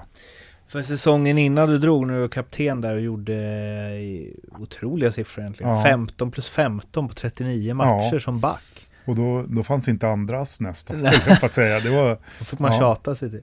Ja. Men det, det, var väl, eh, alltså, för du var väl mer en allround back ja, egentligen? Alltså. ingen poängspruta, det kan jag inte, utan stark defensiv. Mm. Eh, när jag fått... Eh, 15 min, mål? Ja, jo det var, men det är ju lite sådär, det, det är någon säsong som det bara trillar i sådär. Mm. Även hela laget kontra, och då hade vi ett lite, vi hade ett väldigt hopplock till lag då. Vi, redan där hade börjat fått lite problem med ekonomin, så vi fick mm. ju ta lite och då då vart ju masken ratad i Brynäs, Thomas Eriksson fick inte vara kvar i Djurgården, Ville mm. Sirén var över i Luleå. De kom till oss och då, vi fick ju mycket, vad ska jag säga, moral och kunskap och, och nej men då, Sen vet jag när vi åkte över, eh, jag menar man, man vart förälder något år innan och det, det vart liksom andra perspektiv i livet också då, så det spelar nog roll också då. Mm. Men, men just den här säsongen då med 15 mål där, det, den... Men då gick det liksom inte att är det någon gång jag ska åka över så är det nu? Ja, nej men det, så var det ju då. Och det likadant då, det var min nionde säsong i Viks A-lag då. Och, och, jag kände ju att ekonomin svajade och det var, det var eh, ja, lag levererade inte riktigt sådär. Så, Eh, och så hade jag spelat OS där, eh, hemma-VM eh, i Globen. Så om jag inte drog då, då och 27 år, så då blir det ju aldrig av då. Varför lämnar du efter bara två? Faktiskt så var det eh, ja, två saker där. Dels så eh, han, George McPhee var assisterande general manager och Pat Quinn var ju mm. storhövdingen i, mm. i Vancouver på den tiden. Men jag var ju liksom på den nivån att jag hamnade under George McPhees eh, Eh, och han är ju numera i Las Vegas nu, Mm. tror jag. Han är ju erkänd, men han var, det var en liten tuff irländare. Han tyckte kanske inte om mig i alla väder. Och, eh, så han var väl inte superpositiv. Jag tyckte ändå att det gick hyggligt bra när jag var där. Jag var aldrig nedskickad i farmalag och sådär. Mm. Eh, och när kontraktet gick ut så ville de eh, signa mig igen. Och jag kommer till kontoret där och så lägger de eh, fram ett kontraktsförslag då. Och då var det League minimum. Eh, och det var 400 000 Kanadadollar då. Mm. Eh, men det var ändå tvåväg. Eh, och då kände jag så här, nej. Och då hade vi redan, när de inte hade hört av sig under ja, i januari, då hade vi börjat snegla och titta, okej, vad ska vi göra nu då? Nu, nu känns det ju som att, eh, nej, Sverige, vi har ju inte, inte Västerås igen och sådär. Då hade ju Schweiz dykt upp som ett alternativ då. Mm. Så sen när de inte hörde av sig, hörde av sig och så här, när vi kom fram i mars, april där, då var ju några lag i Schweiz var ju jättepå då. Eh, och då, då var det ganska lätt att tacka nej då faktiskt. Mm. Men Härligt liv där va? ja, ja. Mm. Eh, och jag hade, det var det jag tänkte säga också. När jag kom tillbaka och fick den här nytändningen och, och jag hade fyra fantastiska år där. Och jag vet att jag var rankad av en, jag tror det var Kenta Nilsson som var scout som sa det, Europas bästa back utanför NHL vart jag rankad som något år där. Mhm. Så 2001 kom ju en stor delegation från eh, Vancouver till Västerås och ville signa tillbaka mig då. Efter jag Aha.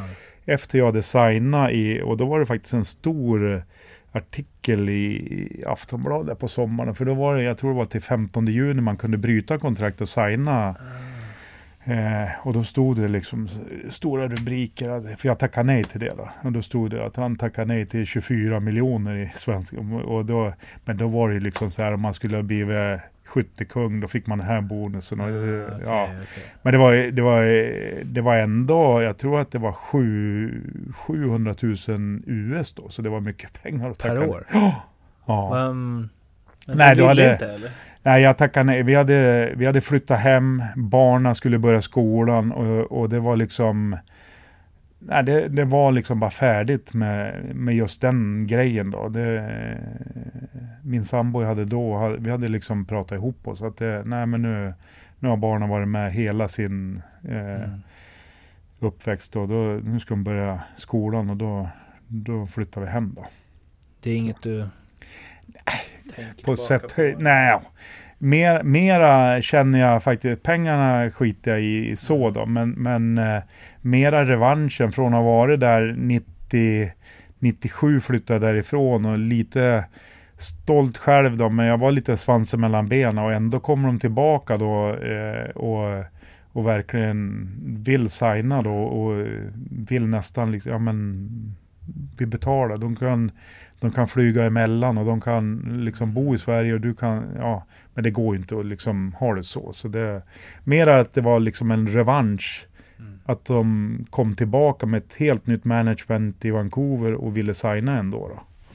Du var inte purung heller. Nej, nej, då, det, det var ju 32, 20, 33. ja, 32 där eller Mm. något sånt där. Men då, som sagt var, jag hade ju spelat VM i, i Köln då och vi tog bronsmedalj och det, det gick ju liksom bra då. Jag, jag tyckte att jag låg ganska eh, på bra nivå då, helt Mm. enkelt. Vi ska gå till eh, del två ehm, som jag kört i alla i alla år jag har haft den här podden, oavsett om det varit med aktiva spelare eller före detta spelare.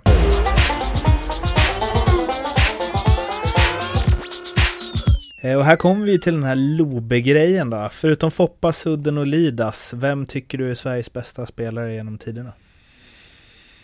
Oj, den var rakt på sak då. Det, åh, eh, ja, det måste nog vara någon av de där storfräsarna, Lob Näslund där. Det, det, det tycker jag nog. Det, så skickliga spelare och så eh, bra personer också. När man, har, man tyckte inte om när man mötte dem. Och då, det är ju först på senare år i landslag man har fått träffa dem och, och eh, se vilka människor de är också bakom det där. Men just eh, att de var så skickliga hockeyspelare. Lite olika spelare då, men, men väldigt skickliga då. Det, det, det måste jag nog säga. Förutom eh, Gretzky och Lemieux, vem tycker du är världens bästa genom tiden? Jag måste nog, tror jag, lyfta upp en sån som Jäger. Eh, som fortfarande håller på. Och, och det är mäktigt. Det, det är mäktigt och eh, han är ju 71 om inte jag missminner mig. Och, eh, ja, men han har jag, eh, han har varit otäck i alla år och alla gånger man har mött honom och alla, nej men, och alla mm. ligor egentligen. Jag slutade långt och han spelade KL, kom tillbaka till NHL och levererar, levererar, levererar. Och det, det gör det gör väldigt få spelare då. Mm. Så det måste jag nog säga. Då. Han är ju. Stor yta eller stor rink eller liten rink eller ja, han har ju levererat. Han var väl nästan i sin, eh, ja, jo men det var han. Han var väl nästan i sin prime också när du Ja, då, jag kommer, då var han i Pittsburgh. Det, det var ju med Lemieux och Ron Francis och ja, det, vilka dragningar. Man har nog åkt på några korvar där. ja, han är och stor och skyddar puck och du vet man och det är också den här gamla tiden med hugg och slag mm. och slashingar och hakningar. Och, mm. Han bara vände ryggen till och rumpan och liksom skydda puck i, jag vet, ja, han var grym. Yeah. Um, Henrik eller Daniel Sedin? Vem gillar du bäst? Oj. Eh... Tänk att säger något om mm. vad, vad, man gillar inom hockey. Nej, ja, nej, men det måste väl, jag tycker väl ändå, även om jag de är också lite efter min tid. Men Henrik är ju den som är kanske Daniel är väl mer avslutare så då. Jag eh, gillar väl det. Men Henrik är väl mer kanske lik en annan då. Så man, man var ju ingen direkt avslutare så då. Så det, nej men han, han är otrolig sån här pass. Eh, men båda tillsammans är ju... jag har sett några klipp faktiskt när man har sett och tittat på YouTube och så här. Såna monsterbyten. Och de är ju otroligt populära och bor väl kvar i Vancouver också då. Så men jag skulle nog säga Henrik ändå. Då. Eh. Har du sett den eh, klippet, den Henrik with the perfect pass to Daniel? Ja. Och sen mm. är han skadad den matchen eller något. Så det står Nej. ju ingen där. Men det Henrik är bakom mål och så bara lägger han in den där Daniel alltid är. Okej. Okay. Men så, han är inte med ah, den matchen. Ah, liksom. okay. nej, det har, nej, det har jag inte sett. Men jag har sett några sådana här det finns några monsterbyten när de liksom håller pucken själva. Och, Hur länge som ja, helst, ja, och till slut så blir det ju mål då. Och, ja, men vilken sagolik karriär då. Där, när de gör mål i sadden då, vad är det? Det är nog 30, det är nog 2 minuter och 33 sekunder eller något sådär in i sadden. Mm. 22 gör mål och passar 33 eller något sånt. Det är helt galet. Om du får tänka helt fritt, vilken regeländring, hur galen den än må vara, hade du velat testa inom hockeyn idag? Oj, oj, oj. Jag gjorde Staffan Kronvall i morse. Han ville ha tillbaka de här näten som hängde i målet. Ja, droppnäten, ja. ja. Ja, du menar Så man skulle... målvakterna ja, kunde fastna lite. Jag vet inte, det, det fanns ju... Det, kom, det är ju en sån här, jag tänkte ju säga det, vi var inne lite och petade på det, men Red Line Offside en gång i mm. tiden när man fick, inte fick... Men hockeyn har ju blivit så mycket bättre. Men tänk dig möta Djurgården och alla de här som var på den tiden med stora eh, butarna som Kalle Lilja och eh, Eriksson och, och så var det Red line of side. Du fick inte ha eller du kunde inte passa mellan två zoner så då var, då var det trångt. så, så den regeln är ju en som är fruktansvärt bra då, men vad skulle jag jag tycker inte om den här regeln de har gjort nu med, med eh, för målvakterna. Då. Jag, jag, tycker den är helt kass. Jag förstår inte när de inte får ta Nej, eh, och inte... Eh, det var någon match här jag såg någon låg och simma och hade gjort en fantastisk räddning, Så blockerade han med plockhandsken utanför strecket. fick han två minuter. Ja, men jag, jag tycker ju om när målvakterna är ute och spelar. Låt det vara... De kan ju... Jag tycker inte man skulle hindra... Det finns några klipp på NHL också, där, eller YouTube med Patrick Roy när han åker upp och så gör en helvändning och sen, men han blir också avblåst för han åker över röd linje. Liksom, ja, vad, ja, men vad, vad är det för någonting? Liksom, eh, lite som fotboll då, ja, men, sista minuten, ta ut målvakten, upp med han och eh, liksom ja. Men det är ja. Mighty Ducks-filmerna där när, han, eh, när de gömmer någon utespelare som målvakt. Ja, för att han har ett ja, bra skott. Ja, så, ja, ja, ja, ja, ja, men precis. Nej, men jag, jag tycker den, den regeln kan måste faktiskt förstå att man har eh, infört att man inte får vara ute och stoppa puck och in, att det skulle vara något spelförstörande. Jag tycker det är, eh, man vill ha pucken och kan man passa hem, det, det ser man ibland tre mot tre och så man använder ju målvakten, passa hem liksom. Mm. Den, den fattar jag inte överhuvudtaget. Den eh, bästa spelaren som du spelat med behöver inte vara den som blev bäst eller har det kändaste, största namnet, utan som du har varit i samma lag som de bästa prestationer du sett? Liksom? Ja, det är svårt att inte säga Lidas där, som jag har sett egentligen. Eh, har lite annat perspektiv på honom som kommer hit som en väldigt liten pojke, 15 mm. år och flyttar från Avesta. Eh, faktiskt första åren i B-juniorerna håller en tröja och får spela, för han går ju på hockeygymnasiet, men är liksom inte överjävlig. Eh, år två spelar B-juniorerna och sen där bara rusar det. Så spelar han BJ, AJ, A-lag. Eh, bara den säsongen, året efter spelade han Canada Cup med Börje Salming. Då. Så det, det är svårt att inte nämna den resan han har gjort och det han gjorde. Och I alla år, även när man spelat mot han några gånger i NHL, eh, spelat med han i någon lockout här i Västerås och just den här att han slår ju aldrig iväg pucken och han, när han väl slår, då vet han att den här spelaren kommer, men håller i, håller i, ja men så svänger han av och så har han upp, nej det är helt otrolig spelare faktiskt måste jag säga. Eh, den eh, utifrån samma kriterier, den bästa du mött? Ja det måste vara, ja, det måste vara Foppa det tror jag. Och det, eh, ja, jo, det måste, och då går jag tillbaka till jag vet vi mötte Colorado. Vann inte de? Jo, det, vi, mitt första år, 95-96 eh, när jag var i Vancouver, så vi hade ett bra lag. Vi hade värvat Mogilny, vi hade Bure, vi hade, ja, men vi hade ett bra lag då. Så mötte vi dem i första rundan då. Och vi, vi tävlade med dem och vi hade The Finnish Pest, Tikkanen var lite mm. nagel och och, på, på just det. Och då hade de ju Lemieux, Kamensky och Forsberg då. Mm, och, eh, och det var ju också en sån här, återigen då hemma kunde vi göra lite extra mot dem. Men när vi kom till eh, Denver där och de spelade den här arenan, ja, då var han skicklig Fopp alltså. Han, han, han, var, han var grym. Och just den här, ja men var det spel, då spelade han och var bäst. Var det tufft och grinigt så var han tuff och grinig och var bäst. Så ja, han var inte rolig att möta. Det, var ju, det är ju där jag verkligen liksom fastnade för hockey, fick eh, VHS från farsan, liksom, fått av någon jobbarkompis. Och mm. kunde ju liksom ducka text-tv till jag kunde se de här matcherna.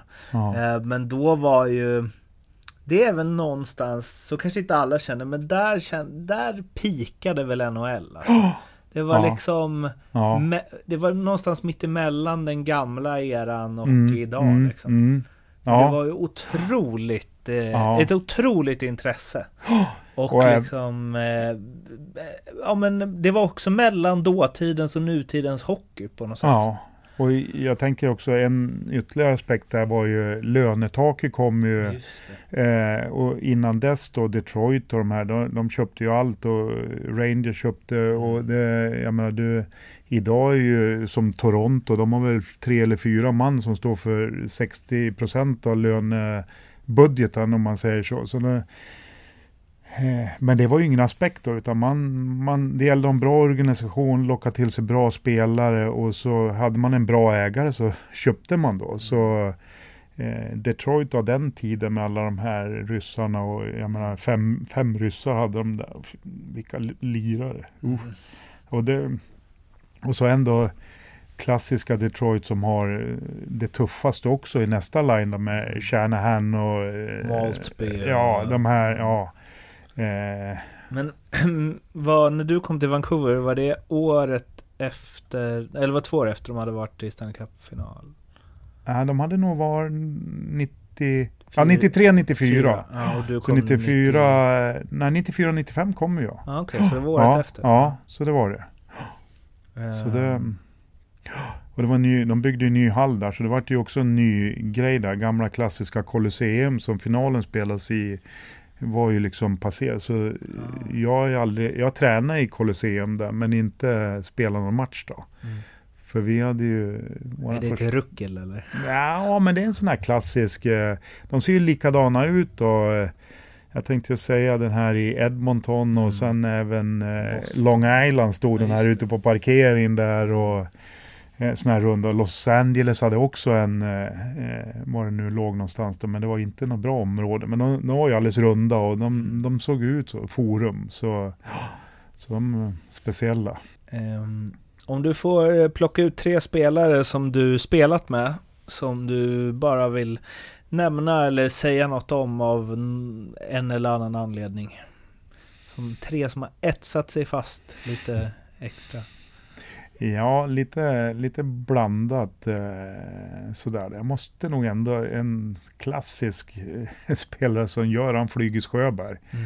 Som kom till eh, Västerås när vi, när vi var på väg och harva lite och sen gjorde den här förvandlingen att vi, vi blev ett elitserielag. Så det var, han bidrog med konstiga saker, men det var den här lilla, eh, ja, vad ska man säga, svarta ankungen som, nej men han, eh, han hade en tuff inledning av sin karriär i Västerås och folk buade, och vad är det där för någonting? Och så här. Men sen visade han stort hjärta, så jag tror en sån spelare, jag har lärt mig lite grann av också då, att eh, även om du inte har alla skills och kan allt så här, så genom hjärtat hjärta så kommer du långt då. Mm. Så det, det, det är en. Eh, en annan som bara poppade upp sådär egentligen som var otroligt skicklig som jag kom nära, det var ju Pavel Bure då när han eh, mm.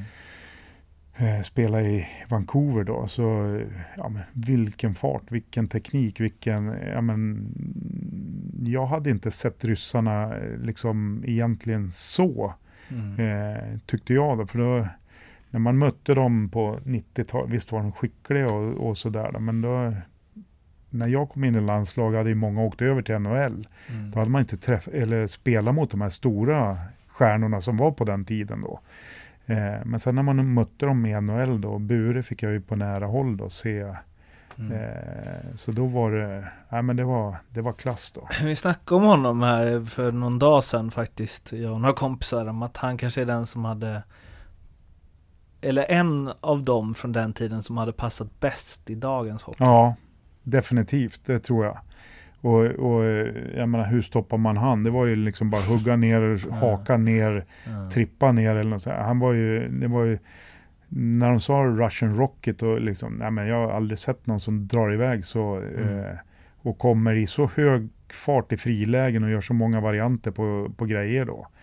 Och också visa stort hjärta och liksom, eh, han vart en kanak där borta. Han var mm. ju, han var otroligt bra och omtyckt. Jag tror det var Andreas Johansson som berättade, när, för han gick ju till Rangers sen. Ja, Rangers och Florida han var ja, ja, Att ja. han första gången som han kom in i Rangers, att han så här, han liksom släntrade in sist av alla, satt och trampade på en jävla cykel i fem minuter när alla andra värmde upp. Ja. Och Andreas Johansson sa det, man var ju seriös liksom. Man tänkte, mm. vad fan, vad håller ja, han på ja, med liksom? Och gick och käkade på en jävla Snickers eller vad det var. Och tänkte, han är bara här för att hova in pengarna. Och sen så spelade de matchen, gjorde han hattrick i första. Och var helt överlägsen. Ja, ja. Nej, men han var... Han var ju, han vart ju en amerikaniserad ryss kan man väl säga. Så mm. han hade ju mycket pengar och han gick ju de här det var väl det som stack ut lite också. Han hade ju alla de här Versace och Gucci mm. och all, och ibland kanske inte de är så jätteroliga egentligen. Man tänker, vad har du på dig nu? Mm. Nej, men det, det, var dyrt och det kostade, då skulle det vara så. Så han vart ju liksom så också då. Men när han var på isen och spelade, då, då gick det undan. Så. Var han hygglig? Ja, där kunde, det var den andra ryssen bättre. Mogilny var mycket mm. mer, han var med grabbarna och liksom, ah, okay. ja. Mm. Så det, där var det stor skillnad. Så det, det skulle, han, nej, jag tyckte kanske Bure var kaxig. Det, det var, han visste, han hade ju varit där några år. Hade man kommit när han kom eh, och, och körde, den här, mm. när jag kom då var han ju så etablerad, men han gjorde ju 50-60 mål ändå. Mm. Och, och, han var ju viktig och liksom, han hade ju stor status då. Så nej, han var väl lite kaxig kan jag tycka då. Sådär. Funkade de? Nej, Mogilny? Nej, inte, in, ja, funkar. De, de pratar väl och sådär, men inte Nej, de var inte, det, det var inte så det klickade och, och att de var radarpar eller. Ja. Eh, och förresten så drog ju Bure korsbandet tio matcher in på första säsongen. Ja, okej. Eller andra säsongen jag var där när de skulle, och då, han hade problem med knä. Det var liksom början till fallet på hans karriär egentligen. Ja, okej. Så. Ja, Flygis och Power Bure, vem är den tredje? Det är väldigt eh, spridda Ja, skurar. eh, flyg, så tänker jag på...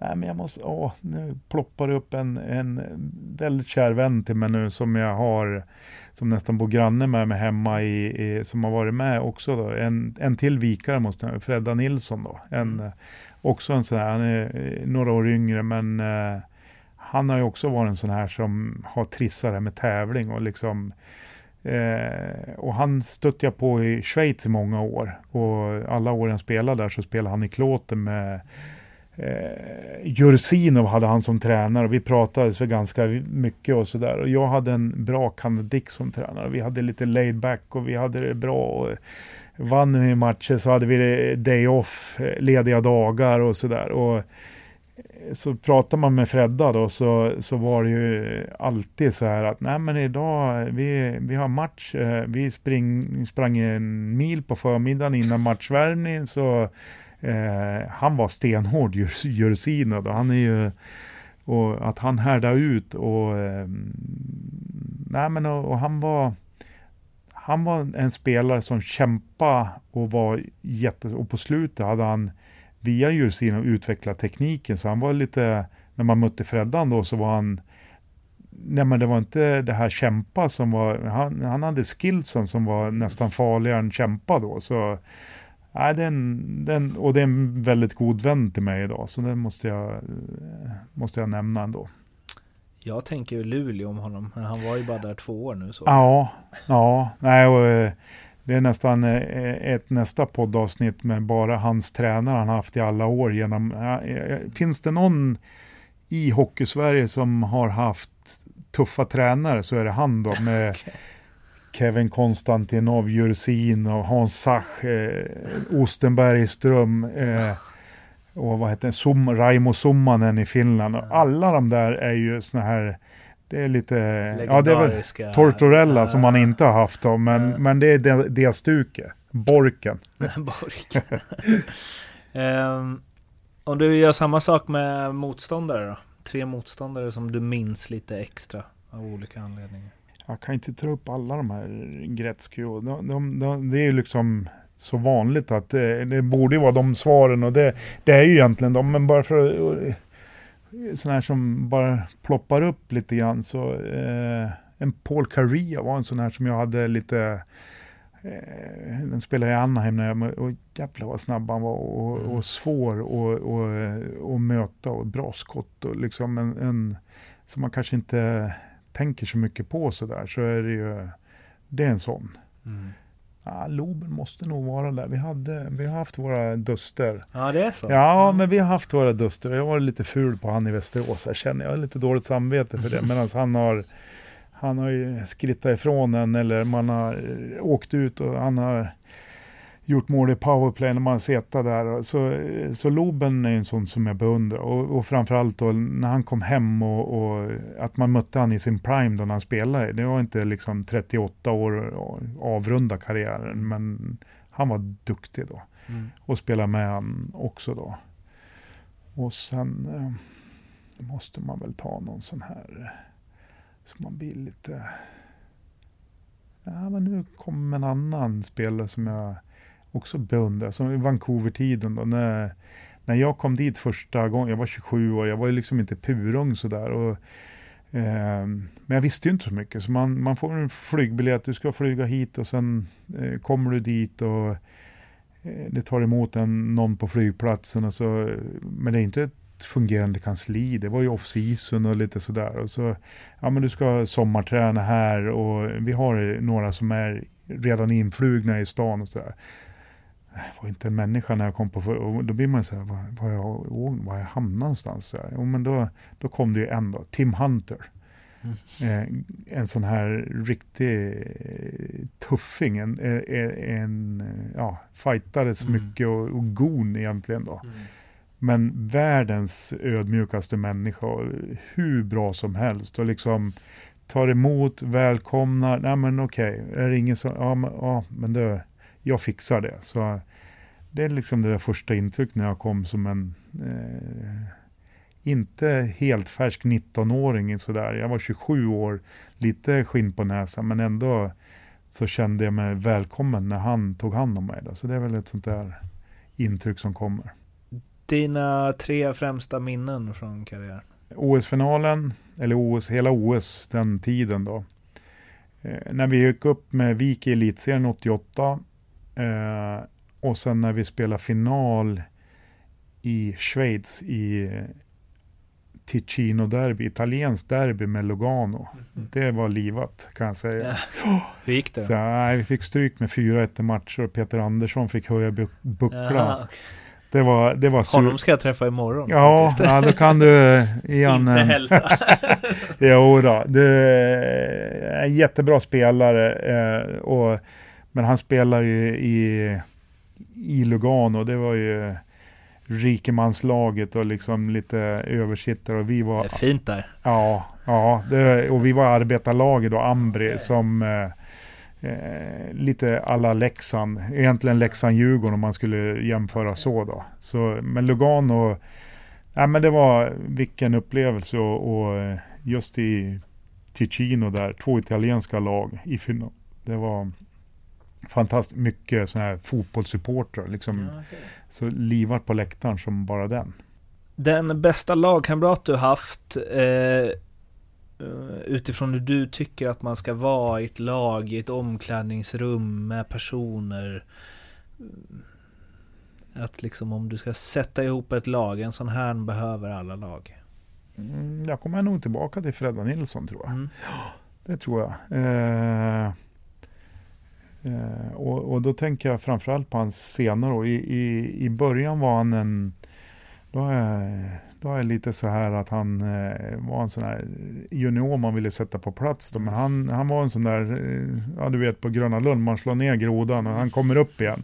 Men, men på senare år så är det ju definitivt en sån människa jag skulle kunna eh, bygga. Och då, då är det bara egen erfarenhet liksom sådär. Jag skulle ju kunna sätta många Foppa och Sundin och Lidas och så här. Men jag, jag liksom, nej, det måste komma från hjärtat. Det är det första jag tänker på. Då.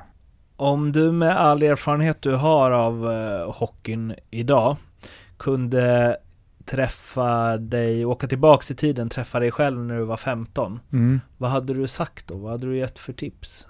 Är det något du skulle gjort annorlunda eller haft en annan inställning eller? Jag var inne lite på det. Jag hade, jag hade inte fegat ur utan jag hade åkt över tidigare. Och jag menar, Sverige hade funnits kvar och jag hade haft en möjlighet. Och det, ytterligare en aspekt på den här tiden var ju liksom att det gick ju inte att... Det här är ju före Bosman. Det fanns ju transferpengar. Det kostade en och en halv miljon och om jag skulle flytta till Djurgården eller till Färjestad så, så det var inte helt lätt att fly- Så man var lite livegen då. Eh, hade man gått över till NHL så var man ju liksom ändå fri. Man hade ett frikort att göra lite mer. Så det är väl kanske en, samtidigt hade jag många bra år med Västerås där och var med och byggde upp någonting och eh, många pratar om den tiden fortfarande i stan här då. Men, men eh, jag hade nog gått tillbaka och sagt att våga, våga dra. Eh, med det sagt så tänker jag idag drar ju kanske många för tidigt men eh, just när man är 19-20 år, då, har du, då ska du definitivt prova och, och eh, gå till en liga som NHL och nu kanske KL också då. Inte bara för pengarnas skull utan mera för att eh, det, det öppnar så många dörrar då. Eh, Det är så jäkla sjukt att man bara tillhörde en klubb fast man inte hade kontrakt. Mm. ja. Nej, ja, alltså, nej, det och, och, och du satt ju och förhandlade med bakbunden. Du, du får 10 000. Nej, men jag hade ju 20 förra året. Ja, men hur bra har du varit i år då? Du kan få 12 då. Ja, men jag vill inte det. Och så, nej, då fick man ju gå till eh, ja, skiljenämnden eller något sånt där. Men det var fortfarande en stor peng som satt på det. Ja, men du har ju gjort landskamper, då kostar det så här mycket. Så det var, det var ju på den tiden, det var, det var tufft. Det du stannar lite där bara med vid Vik, eh, liksom, mm. och du säger att de pratar fortfarande om det i stan ibland. Mm. Hur ser du på du har ju liksom jobbat i den klubben eh, mm, också efter. efter ja. ja. Hur ser du på vad de är nu och vad de är på väg mot? Ja, eh, men det är lite som jag säger nya och gamla hockeyn. Då. De är någonstans i den här nya hockeyn. Då. Det är nya eh, Vik. Då. De gick i konkurs där. De hade de hade mycket konstigheter, så jag är väl inte helt eh, stolt över allt som Vik har gjort genom alla år. Men nu försöker de ändå i en tuff eh, värld nu bygga upp någonting och gör, göra någonting bra här då. Men det är ju, det är ju sista matchen som gäller. Eh, första matchen uppe, efter uppehållet, nu får man stryk. Eh, det blir mungiporna ner direkt, pressen på. Förra veckan då var det tre raka vinster. Då är det, så det, det, är svårt att vara långsiktig och det tycker jag är lite tråkigt. Då. Men, men det är ju så elitidrotten är idag. Mm. Det är inte grått utan det är vitt eller svart. Eh, vinner man då är det vitt, får man stryk då är det svart. Man kan ju se liksom, men, uh, Leksand som är mitt lag hade ju liksom mm. väldigt många tuffa år. Ja. Skellefteå hade ju extremt ja. många tuffa år. Ja. Och sen så fick ju Skellefteå ordning på det och blev liksom en stormakt. Kan du se att Västerås har den resan i sig? Jag kan nog se att det finns möjligheter, men eh, för varje år som går blir det nästan svårare och svårare. Och även om man nu släpper iväg att man alltid har ett lag som åker ur och ett som går upp. Då, så, men det, det är ju enorma eh, skillnader i pengar och omsättning. Och någonstans är det ju viss kvalitet i spelare man får för pengar. Det är ju som om du går och köper en blodpudding eller en oxfilé. Du, du, du betalar ju lite mer för oxfilén ändå. Så det är ju samma med spel. Det fattas lite pengar, det fattas lite ja, i organisationen, det fattas en målvakt, det fattas eh, lite grann sådär, åka dagen innan, kanske få mat efter matcher, få, eh, ja, det är små detaljer, men det, det är ju lite så det har blivit nu, att det, har du väl kommit upp då, sen, samtidigt är det ju lite farligt, man ser både fotboll och hockey, att nu Karlskrona var uppe och gjorde det jättebra, tycker att de etablerar år tre och fyra, så bara tjopp så åker man ur. Och, och då räcker det inte med eh, hockeyallsvenskan, man åker ur den också. Mm. Och så, jag tänker fotbollen, Enköping har varit uppe och gjort några roliga och så och nu är man i division 3 då. Mm. Så det... vill du, vill du liksom jobba med hockey igen? Nej, jag tror, nu är jag färdig med det tror jag. Mm.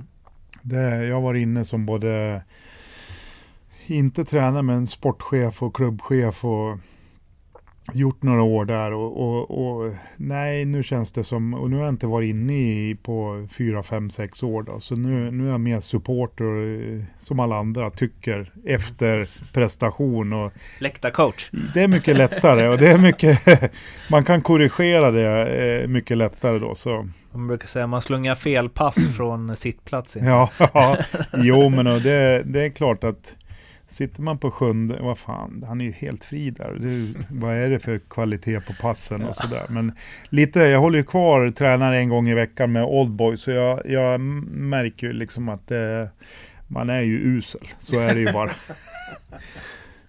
eh, vem har betytt eh, mest för din karriär? Eh, om, man inte, om man tar rent hockeymässigt så är det ju, eh, ja, om man inte ska gå in på föräldrar och hit och dit. Så, men alltså tränare, om, man, om det är det du seglar lite efter så måste man ändå ta två och en halv, tre skulle jag vilja säga. Pelle och Kurre Mår, eller Pelle Mårts och Kurre Lundmark eh, heter de. Och de, de var ju i landslagen när jag fick det här lyftet egentligen då. Och jag fick vara med under en härlig period med OS-guld och, och det här då. Så det, det är jag oerhört eh, tacksam för då. Eh, sen måste jag faktiskt nämna min coach i, i Ambri. Eh, Larry Juraset. Han, han, har, mm. han var uppe i mod och, och misslyckades fatalt. Men det, det, och det är helt oförstående för mig. För det är en eh, kanadensare som är Europa-anpassad. Och jag gillar ju det här när, när man, han hade bra träningar, bra eh, snack, bra eh, liksom på isen, av, ja, utan, rubbet var bra med han. Eh, och han, jag kom lite halvstukad och han lyfte ju min karriär eh, i Schweiz. Så jag fick fantastiska år där nere då. Mm. Och han pratade redan då om att han var så imponerad över svensk hockey. Han, han, och just Modo och Övik var ju i princip hans drömklubb att komma till. Mm. Eh, han pratade Foppa Näslund, han pratade ju liksom det här och framförallt Foppa då, det här tuffa och ändå skillsen och han, han drömde ju liksom och så kommer han dit och så blir det inget bra. Då. Det, för mig var det fullständig gåta. Hur det kunde bli så. Vad är du mest stolt över från din eh, karriär? Om man inte ta medaljer och sådär så är det väl att eh, jag hoppas att man var uppskattad som en bra lagkamrat. Jag var ingen målskytt och sådär, men jag var nog en ganska bra lagkamrat som kom till strid i alla, alla väder. Så det, det, det är väl det man skulle vilja att någon annan säger då. Ja, men jag visste vad jag fick av det. Liksom, det, var, det var, han var där. Stack upp skallen ur skyttegraven. Och, så det är väl kanske det man skulle vilja vara stolt över. Om man inte återigen kommer in på OS-guld och mm. går upp i elitserien. Men just det, vara där och tävla. Och det här med att vara i ett lag och, och få dela med några. Det är ju fantastiskt. Två frågor kvar. Först, vad är det sjukaste som hänt dig inom hockeyn? Eh, man kan också eh, fråga, dra en rolig intressant anekdot från karriären. Behind the scenes. Behind the scenes, eller ja, vad ska jag ta där för någonting? Egentligen 27 år, eh, får göra NHL-debut som center och teka mot Steve Eisenman mitt första byte i NHL vart jag inkastad. Det, det är en sån här sjuk grej. Eh, jag tror vi mötte Detroit hemma då och, och, eh, de var ju riktigt bra på den tiden. Och, de gjorde 3-0 ganska fort. Och jag var ju med som extra på någon vänster. Vi hade lite skador och sådär. Så, och sen hade jag nog den här Tim Hunter som jag nämnt eh, var på min högersida. Och sen en viss Gene Oddik på vänstersidan. Oj. Och så jag som center. Och så var det ju... Det var klapp-klapp-spel hela vägen. Ja, nej men det var ju... Det var ju liksom 0-3 efter sju minuter eller vad fan. Jag, jag, jag, kommer inte exakt ihåg. Men det var i alla fall, det var så sjukt surrealistiskt sådär. Och det var ju då in med fjärde femman och så skulle det ju bli något, ja men jag hann ju knappt, men jag vann teken. Ja, du gjorde det? Jag vann teka, så släppte de och så släppte de och så var det ju liksom, det var ju liksom, man skulle ändra matchbilden på något vis då. Men att någon kommer och klappar mig på axeln, du center, och så i mitt cirkel efter, nej, det, det är NHL-debut. Men det var det, man brukar säga att det, om det är någon som inte kan skjuta så kan det vara svårt för målvakterna ibland att ta det för att det är så ja, ovant. Ja. Tror du det var så det var med teken? Ja, jo, men han var inte van vid så dåliga Nej, han, han skrattade. Nej, jag tror faktiskt han hade mer, det var nog mera så här, jag jag kanske inte förstod att det skulle bli så. Jag, men nu, nu var det ju tur att hade det varit någon annan kanske man hade fått en dagsedel innan han hade skitit i pucken och gett en dagsedel. För det vart ju liksom direkt ett eh, bråk då. Så, så ni stod och höll i varandra? Ja, ja men precis. Han tyckte väl det var liksom, ja men ta en, den, den kan du få ungefär. Då. Så, ja. det, så det, det, är en, det är väl en anekdot egentligen då kan jag tycka. Ja, verkligen. Eh, avslutningsvis, vilken eh, tidigare spelare tycker du att jag borde intervjua i den här podden? Fredda Nilsson. Mm. Han, det, ja, jag har höga förväntningar nu ja, efter det du berättade. Fråga, ja men just det här, eh, hans eh, coacher, hans karriär med alla coacher och kunna hålla på så länge och haft så så tuffa, eh, tuffa coacher egentligen. För det är, det är verkligen det är verkligen tuffa. Eh, ja, det, för mig, där hade jag nog krypit till kors och, och eh, inte klarat av det. Men eh, det, det, det är lite beundransvärt, för jag tror inte någon har haft så många tuffa coacher med osten i spets. Du, tusen tack för att du tog dig tid. Tack så mycket.